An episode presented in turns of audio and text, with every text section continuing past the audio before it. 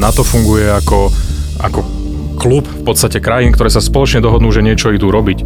A potom čím viac samozrejme majú tieto krajiny k dispozícii vojakov a prostriedkov, tak tým lepšie sa potom vedia zariadiť aj pri, pri riešení spoločných nejakých problémov. Či je to Ukrajina, alebo Afganistan to bol, alebo Irak, alebo, e, alebo iné situácie, ktoré máme, e, máme pocit, nie pocit, ale vidíme, že ohrozujú našu bezpečnosť. Vítajte pri podcaste NATO Army SK. Veríme, že oceníte dôveryhodné a zaujímavé informácie o Severoatlantickej aliancii, Slovensku, obrane, bezpečnosti a zahraničnej politike aj v tejto forme. Moje meno je Andrej Matišák a budem vás podcastom sprevádzať. Naším dnešným hostom je generálny riaditeľ sekcie obrannej politiky Ministerstva obrany Martin Sklenár. Dobrý deň. Dobrý deň.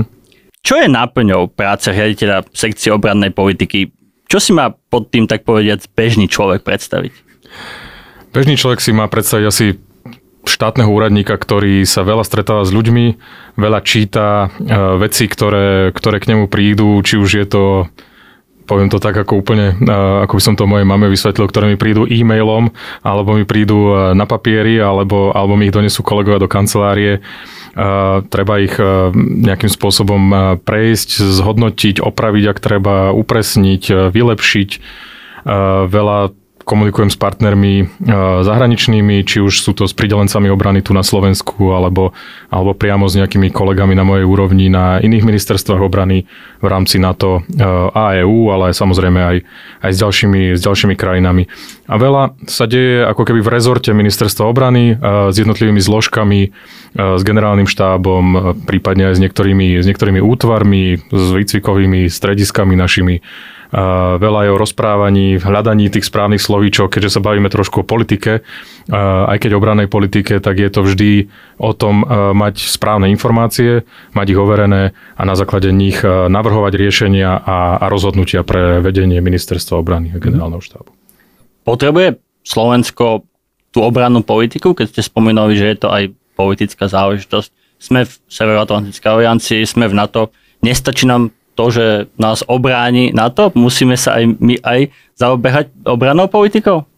Musíme sa a dokonca si myslím, že sa musíme viac, ako keby sme v NATO neboli. Prečo? Keby sme v NATO neboli, tak, eh, tak máme, máme to také viacej eh, jednoznačné. Musíme si sami pomôcť, eh, toto sú naše síly a prostriedky, toto sú hrozby a také, toľko to máme peňazí k dispozícii, toľko to máme vojakov čo s tým ideme robiť, aká je teda tá naša politika. Lebo toto je iná politika, to je tá politika, akože, ktorú vidíme večer v správach.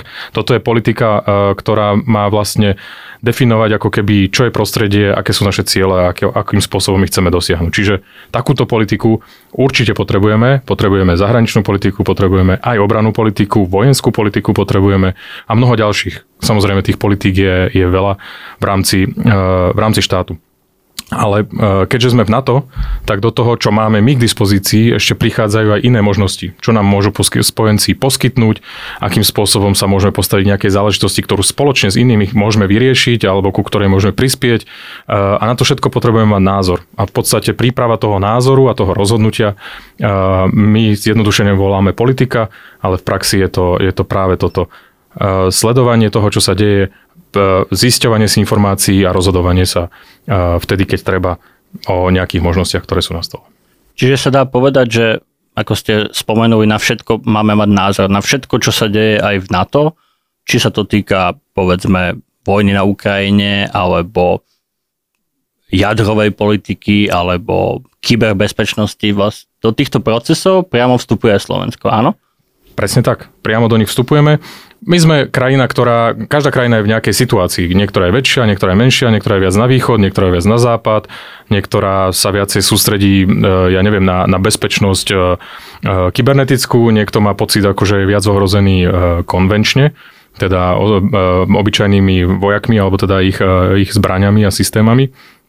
A každý teda na, na, na všetko to, čo sa v NATO alebo v iných organizáciách deje, pozera svojimi očami a, a snažíme sa tam nájsť ako keby spoločný, spoločný priestor na, na, na spoločný uh, postup. A súčasťou toho nášho názoru môže byť aj to, že či potrebujeme mať názor na nejakú tému. Hej? Akože to, samozrejme, to je súčasťou uh, každého rozhodovania. Ale, ale z tých, ktorých spomínate, aj na jadrovú politiku musíme mať názor, aj na kyber, samozrejme. To sú veci, ktoré sa týkajú všetkých. Nemusíme tu ísť príliš do, do detajlov, ale, ale naozaj jadrový dážnik, pokiaľ nás chráni, tak musíme vedieť, čo pre nás robí, ako to funguje a, a čo my zasa môžeme ako keby na odplatu poskytnúť alebo, alebo pripraviť spoločne s našimi partnermi a spojencami. Keď hovoríte o tom, že čo môžeme poskytnúť partnerom, vy ste svojho času pôsobili aj v Spojených štátoch amerických na ambasáde. Čo napríklad také relatívne malé alebo v rámci Európy stredne menšia krajina ako Slovensko môže napríklad poskytnúť Spojeným štátom, ktoré sú samozrejme bez USA by asi, nie že asi, ale určite na to nebolo. Takže čo napríklad Slovensko môže poskytnúť Spojeným štátom v oblasti obrany? To je výborná otázka, pretože presne o tom to je, keby, e, keby sme nemali čo poskytnúť, tak asi nás do toho na to ani nezoberú. E, my máme presne, budujeme našu armádu, ktorá aj ona robí spoločné NATO silnejším. E, NATO neexistuje ako nejaká, nejaká samostatná organizácia, do ktorej keď vstúpime, tak potom tam odozdáme všetkých našich vojakov a že niekto iný rozhoduje. NATO funguje ako, ako klub v podstate krajín, ktoré sa spoločne dohodnú, že niečo idú robiť. A, a potom čím viac samozrejme majú tieto krajiny k dispozícii vojakov a prostriedkov, tak tým lepšie sa potom vedia zariadiť aj pri, pri riešení spoločných nejakých problémov. Či je to Ukrajina, alebo Afganistan to bol, alebo Irak, alebo, e, alebo iné situácie, ktoré máme, e, máme pocit, nie že pocit, ale vidíme, že ohrozujú našu bezpečnosť. E, čím viac ich k dispozícii, tým lepšie. To je prípad aj, aj Slovenska, ale my máme napríklad, ja si myslím, že my máme veľmi dobrú schopnosť analyzovať to, čo sa deje v našom regióne.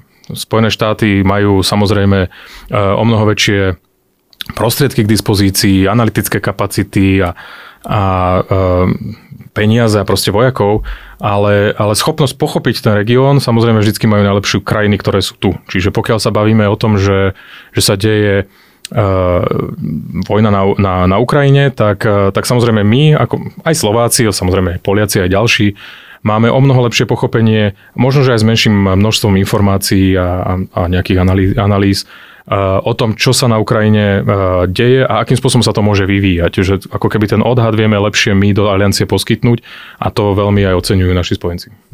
Keď sme začali tým, že som sa vás pýtal, že čo vlastne robíte ako riaditeľ sekcie, obradnej politiky.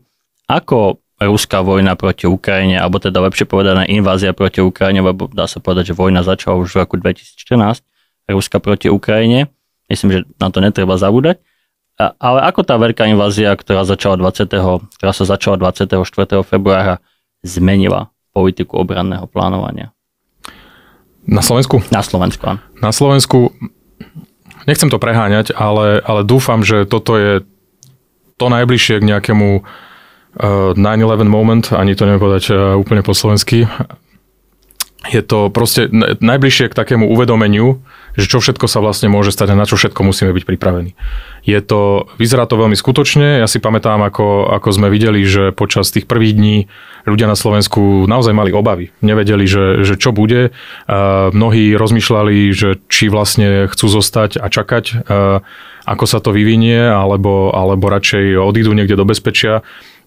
Myslím, že toto veľmi pomohlo takému uvedomeniu, že, že svet naozaj nie je úplne bezpečné miesto a že, že sú asi ľudia, nemus, nemusíme hovoriť o krajinách, sú ľudia, ktorí, ktorí majú záujem využiť nejakú svoju moc alebo proste svoje, svoju sílu na to, aby, aby veci menili po svojom čo nie je náš spôsob, čo nie je v súlade s princípmi, ktoré sme, ktoré sme my vždy obhajovali ako, ako krajina, ktorá sa musí spoliehať na princípy a pravidla, ktoré si dohodneme na medzinárodnej scéne.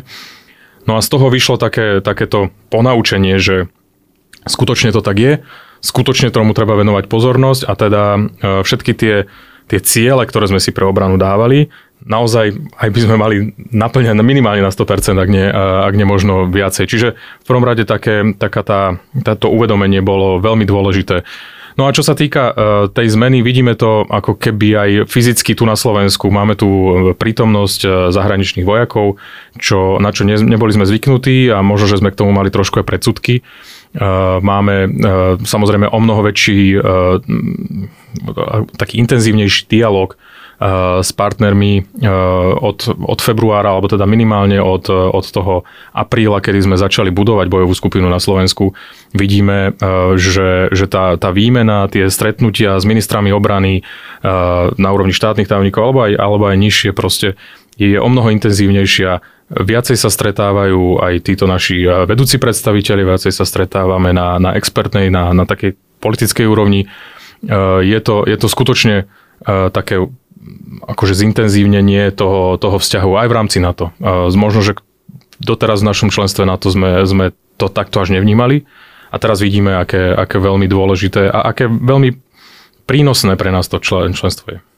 Spomenuli ste tú jednotku NATO, ktorá na Slovensku vznikla. A ako ste vraveli, áno, možno tu aj boli ešte pred inváziou predsudky aj ľudí, aj časti politické vere, politické reprezentácie o tom, že by tu nemali byť zahraniční vojaci. A, posunená, a teraz by som si vás dovolil citovať, posunená predsunutá prítomnosť na území Slovenska je silným dôkazom mnohonárodného transatlantického priateľstva. Toto gesto jednoty a súdržnosti má pre nás nesmierny význam a mimoriadnú pridanú hodnotu, keďže zlepšením obrany schopnosti Slovenska sa zároveň posilní obrana aliancie. Toto ste nedávno povedali na adresu mnohonárodnej bojovej skupiny NATO, ktorá vznikla na Slovensku aj v reakcii na ruskú vojnu proti Ukrajine.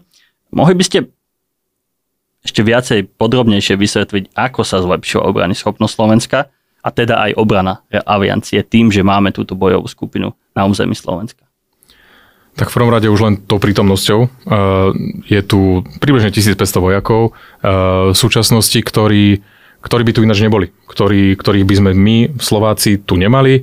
Uh, na Slovensku by, by ako keby chýbali možno. Hej, ak to Čiže prepačte, len keď do toho vstúpim, ak by nebola invázia, takáto skupina by pravdepodobne nevznikla. Nevznikla by. Uh, možno by vznikla...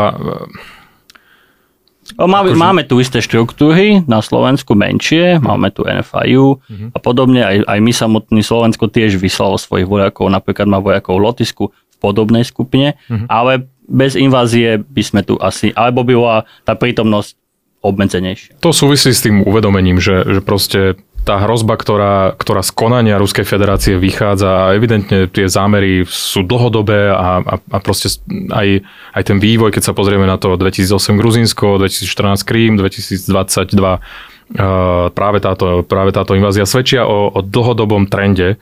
A uh, a to znamená, že my tu na východnej strane, východnej, východnej hranici NATO musíme byť naozaj pripravení na, na o mnoho negatívnejšie scenáre. Hej? Takže z toho vyplýva aj ten, ten záujem posilniť práve takýmto spôsobom prítomnosťou našich eh, spojencov na našom území našu obrany schopnosť.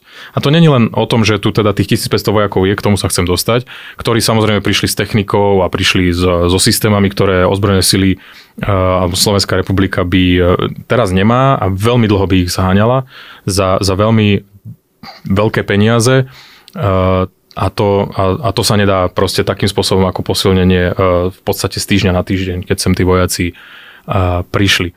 Ale, ale ten najdôležitejší spôsob, ako, e, ako vlastne posilnili spojenci našu obrany schopnosť je o tom, že ukázali, že sú schopní to urobiť a schopní urobiť to rýchlo ak niekto niekedy pochyboval o tom, že by, e, že by na to nám neprišlo na pomoc. To je, to je taká tá jedna z argumentačných línií o tom, že sa nám neoplatí byť v NATO, pretože my tam akože plníme nejaké záväzky a nikto by nám nepomohol, keby bolo treba. No vidíme, že to nie je pravda, pretože my by sme vlastne ani neboli v situácii, kedy by sme museli sami vydržať, kým nám príde niekto na pomoc. My už tú pomoc máme tu na tomto území a ešte sa voči nám ani nič nestalo. Uh, teraz myslím takého toho konvenčného útoku. Veľmi dôležitý signál, veľmi dôležitá súčasť e, niečo, čo my voláme odstrašenie, e, schopnosť ako keby e, ukázať akémukoľvek protivníkovi, že, že útok proti, v tomto prípade nám, Slovensku, by bol absolútne kon, nie kontraproduktívny, ale proste znamenal by také škody, ktoré, by, ktoré by znamenali, že nie je. Presne ide o to odstrašenie, by som povedal, lebo keď sa pozrieme, uh, nie je to len súčasť Slovenska, už po 2014 vznikli podobné skupiny v Pobalti a v Polsku a, a vlastne tá inva- po tej invázii sa rozšírila ten koncept do istej miery asi to nie je úplne jednak jednej, ale ten koncept sa rozšíruje aj ďalej na to východné krídlo, čiže Slovensko, Maďarsko, Rumunsko a Bulharsko. Takže vlastne Presne ako tak. keby uh, tu bola tá, tá hrádza voči možnej hrozbe, ktorou reálne Rusko predstavuje, keďže sa rozhodlo Rusko zmeniť hranice silou v Európe. A dôležité je, že na, na vybudovaní tej hrádze sa podiela aj celé NATO. Všetci spojenci sú do toho zapojení, všetky krajiny posielajú vojakov, lietadla, naozaj e, vozidla, e, vysoko e, technicky spôsobilé e, technológie a, a proste jednotky, ktoré, ktoré ukazujú, že nech by ktokoľvek zautočil, tak jednak, že nebude úspešný a dva, že aj tie straty, ktoré, alebo teda tie škody, ktoré si spôsobí, budú také, ktoré nebude vedieť obhájiť. Slovensko samozrejme od invázie Ukrajinu podporuje aj vojensky. Mm, Kievu sme dali niektoré vojenské systémy, začali sme tou známou S-300, systémom protivzdušnej obrany, čo pamätám sa vtedy e, sa bralo ako, ako boli sme jedna z prvých krajín, ktorá vlastne Ukrajine dala ťažké zbranie, tak povediac, proti, proti lietadlovú, protivzdušnú obranu. E, Ale zároveň e, Slovensko hm, na tom keď to tak laicky poviem, ako neprehrába, lebo časť tej pomoci, ktorú, ktorú poskytujeme Ukrajine, sa prepláca aj z tzv. európskeho mierového nástroja. Ako tento mechanizmus funguje? V prvom rade je strašne dôležité to, že Európska únia bola schopná na tomto sa dohodnúť, takýto mechanizmus e, nájsť. E, vytvorili sme ho pre iné príležitosti, ale, ale teraz sme ho boli schopní využiť na toto. A, a, a mám pocit, a ja to už robím dlho, že toto je jedna z mála príležitostí, kde, kde EÚ môže ukázať, že je schopná v tom čase, keď treba sa rozhodnúť a, a poskytnúť e, svojim členom trošku vyššiu úroveň bezpečnosti. A v tomto prípade pomôcť, pomôcť členským krajinám, presne darovať e, techniku. Tá, tá, tá dostupnosť e, peňazí na, na preplatenie takýchto, e, takýchto darov je veľmi dôležitá pre, aj pre to politické rozhodovanie. To sú ťažké rozhodnutia, ktoré musia na politickej úrovni byť, e, byť prijaté a práve EÚ v tomto zohrala kľúčovú úlohu a veľmi, veľmi by som chcel, aby sme to tu e, mali šancu e, oceniť. Ten mechanizmus, samozrejme, teraz poďme na tú druhú stranu Európskej únie, je, je komplikovaný, lebo však Európska únia to nerobí takéto veci a samozrejme tie, ktoré súvisia s peniazmi sú, sú vždy komplikovanejšie, pretože musia byť dokonale dohľadateľné a skontrolovateľné. Ale v praxi veľmi zjednodušene Európsky mierový nástroj je vlastne fond, ktorý vzniká popri rozpočte EÚ, čiže ne, nejdú na to peniaze, ktoré bežne idú do rozpočtu Európskej únie, ale členské krajiny do ňoho doplácajú ako keby na veci, ktoré súvisia s obranou a bezpečnosťou. Ak sa bavíme o, o nejakých zmluvných základoch, zmluva o EÚ hovorí, že výdavky, ktoré by mali ísť na, na, na vojenské účely, tak EÚ nemôže financovať. Preto práve musia prísť z nejakého iného, z iného zdroja. No a z tohto spoločného balíka, na ktorý sa potom vyskladajú členské krajiny EÚ, je k dispozícii momentálne 3 miliardy eur na to, aby, aby teda pomoc bola, bola refundovateľná pre, pre krajiny ne, neočakávame, ani si myslím, že by to nebolo realistické, že nám niekto zaplatí 100% tej ceny. Hej. Jednak, že aj tie naše ceny už sú, je to všetko vybavenie, ktoré pochádza z nejakých starších čias, uh, čiže tie ceny sú také, nazval by som to účtovnícko-štatistické. Uh, v každom prípade dôležité je to, že, že tam je šanca. Uh, nejaké peniaze čakáme už tento rok, veľmi skoro, takže, takže hovorím, veľmi, veľmi prínosné a veríme, že, že aj ostatných práve toto podpor, pomohlo, alebo teda podporilo k tomu, aby, aby sa rozhodli pomôcť Ukrajine a s, nejakým, s nejakou možnosťou finančného, finančnej refundácie, ktorá pomôže nahradiť to, to, čo, to, čo sa daruje. V každom prípade, v našom, alebo teda v našom prípade je to, je to vybavenie, ktoré, ktoré je z našich zásob, Často by sme stáli v priebehu niekoľko málo rokov pred rozhodnutím o tom, že či ho, či ho vyhodiť alebo ako ho nahradiť. A v súčasnosti práve v situácii, ktorá na Ukrajine je po ruskej invázii, je jednoznačné, že toto vybavenie môže Ukrajincom významne pomôcť. Vidíme aj, že pomáha. Nielen S-300, ale aj možno, že mnoho munície, ktorú, ktorú my sme boli schopní darovať, na to, aby, aby proste nielen sa ubránili, ale aby mohli aj naspäť získať územie, ktoré im niekto ukradol. keď to možno uzavriem, a keď ste spomenuli to, že mali sme tu časť toho vybavenia, ktoré už bolo tak povediať zastarané. Ja si pamätám, v roku 2004 som bol so slovenskými vojakmi na Šajkovaci v Kosove a už vtedy sa stiažovali na staré vybavenie a myslím si, že za, potom sa dlhé roky až tak veľa toho nedialo v ozbrojených silách, respektíve pomerne málo, ale teraz vlády, viaceré vlády za sebou a súčasná takisto pristupujú k veľkým modernizačným programom. V roku 2014 vo Velse sa krajiny na to dohodli, na tom, že budú naplňať ten známy záväzok 2% na obranu, kde je napríklad aj 20% na modernizáciu v tomto prípade. Takže hm, aká je vaša predstava, ako by mali vyzerať ideálne slovenské ozbrojené sily, moderné? Je to viem, že samozrejme ten ideál sa ťažko dá dosiahnuť, ale teda tú vašu predstavu by som rád počul a aj v rámci toho, keďže hovoríme o NATO, aj v rámci tých požiadaviek a toho kontextu, ktoré od, na, ktoré od nás požaduje NATO, pretože samozrejme aj NATO má nejaké predstavy, ako by tie ozbrojené sily mali vyzerať. Mm-hmm. Ak je to o tom, o tom ideále, tak ako samozrejme ľudia si napadne, že, že najlepšie bolo, keby sme mali armádu Ironmanov alebo niečo podobné pre, pre mňa, alebo teda ak sa pozrieme na to z pohľadu ministerstva obrany a z pohľadu toho, čo chceme dosiahnuť, je asi to, aby, aby tá naša armáda bola pripravená na čokoľvek. Tá pripravenosť je, je veľký vojenský pojem, alebo teda uh, v, v obrannej politike aj pre nás, uh, ktorý, ktorý hovorí presne to, že, že nech sa udeje čokoľvek, vrátane nejakého najhoršieho scenára, tak, tak ozbrojené sily sú pripravené naň zareagovať a, a obrániť našu krajinu. A my to máme o to jednoduchšie, alebo teda možno aj komplikovanejšie, ale v každom prípade o to viac možností máme, že sme súčasťou NATO. Čiže bavíme sa o pripravenosti, ktorá je na, na, na potýkanie sa s hrozbami, ktoré vnímame národne, ale aj tie, ktoré, ktoré vnímame na úrovni aliancie. No a tam to musí prísť k nejakému eh, zovšeobecneniu samozrejme, eh, pretože 30 krajín má, má 30 vnímaní a 30 armád, hej, takže každý, keby si to urobil podľa svojho, tak to by asi nedopadlo dobre, takže sú nejaké spoločné požiadavky, ktoré, ktoré sa všetci snažíme naplniť, aby treba, dajme tomu, že jedna brigáda vyzerala ako druhá. Aj keď to je veľmi veľké zjednodušenie, ale, ale v praxi to smeruje ako keby k tomu.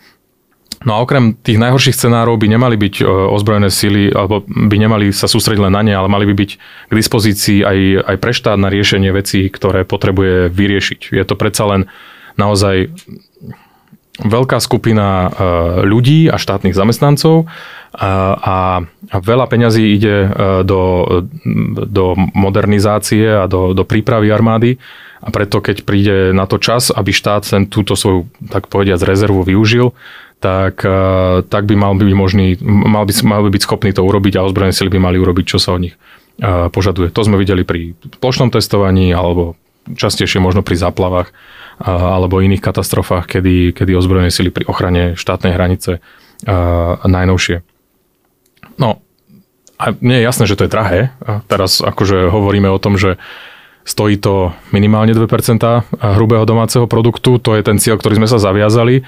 V tom 2014 sme povedali, že do 10 rokov zvýšime na, na úroveň 2%. Teraz sa tam blížime. S februárom e, tohto roku všetci tu na východnom krídle sme zistili, že bude neskoro, ak tie 2% dosiahneme až v roku 2024. A všetci do jedného na východnej hranici už dosahujeme 2% HDP teraz. A do budúcnosti, do, do najbližších rokov krajiny práve tu na východe ohlasujú, že, že výdavky budú ešte zvyšovať. Niektorí na 2,5%, Poliaci na 3%. To je, to je naozaj situácia, ktorá finančne odráža tú akutnosť, by som povedal, hrozby. A akože neexistuje asi spôsob, ako sa tomuto vyhneme. V našom prípade, keďže sa tak dlho nemodernizovalo, tak tie, tie zmeny predpokladáme, že budú skokové. Hej, že uh, teraz, keď, uh, keď hovoríte o, o týchto najväčších investíciách, uh, vozidlá, pásové a kolesové investície za, za niekoľko miliárd eur, ale na rozdiel od, alebo teda, keď porovnáme to pásové vozidlo, ktoré majú teraz ozbrojené sily, PVP, aj modernizované časti, s tým, ktoré by mohli dostať v priebehu niekoľkých rokov, tak to je rozdiel pomaly dvoch generácií. To isté možno, že s tankami, ktoré, ktoré prídu z Nemecka už na priebehu budúceho roka. Um, úplne ešte, ešte väčší rozdiel uh, so, so stíhačkami uh, MiG-29 a, a F-16, čiže my tam ako keby preskočíme niekoľko generácií a naozaj v priebehu niekoľkých rokov ozbrojené sily môžu byť na, na kvalitatívne tak vysokej úrovni, že, že aj tie hodnotenia, ktoré v NATO teraz vychádzajú, tak akože plníte si síce svoje záväzky, ale máte veľmi veľké obmedzenia, tak tak môžu v priebehu niekoľkých málo rokov práve na základe toho, čo sa teraz investuje do, do ozbrojených síl, uh, významne zvýšiť uh, naše, naše hodnotenia. A to teraz nehovorím preto, že na to nás hodnotí a že my chceme byť nejakí jednotkári alebo niečo, ale, uh, ale na to hodnotí to, že či riadenie obrany, vrátane ministerstva obrany, generálneho štábu a tak ďalej, či tie rozhodnutia majú perspektívu naplniť tie, tie požiadavky. No a, a, a toto práve tento a možno, že budúci rok sú podľa mňa rozhodujúce o to, na to, aby, ako, ako sa budeme mať v armáde o 4-5 rokov. Ďakujem generálnemu riaditeľovi sekcie obrannej politiky Ministerstva obrany Martinovi Skvanárovi. Toto bol podcast na to SK a dúfame, že nás budete počuť aj naďalej. Realizované s finančnou podporou Ministerstva obrany Slovenskej republiky v rámci dotačného programu. Za obsah tejto relácie je výlučne zodpovedné občianske združenie Spoločný záujem.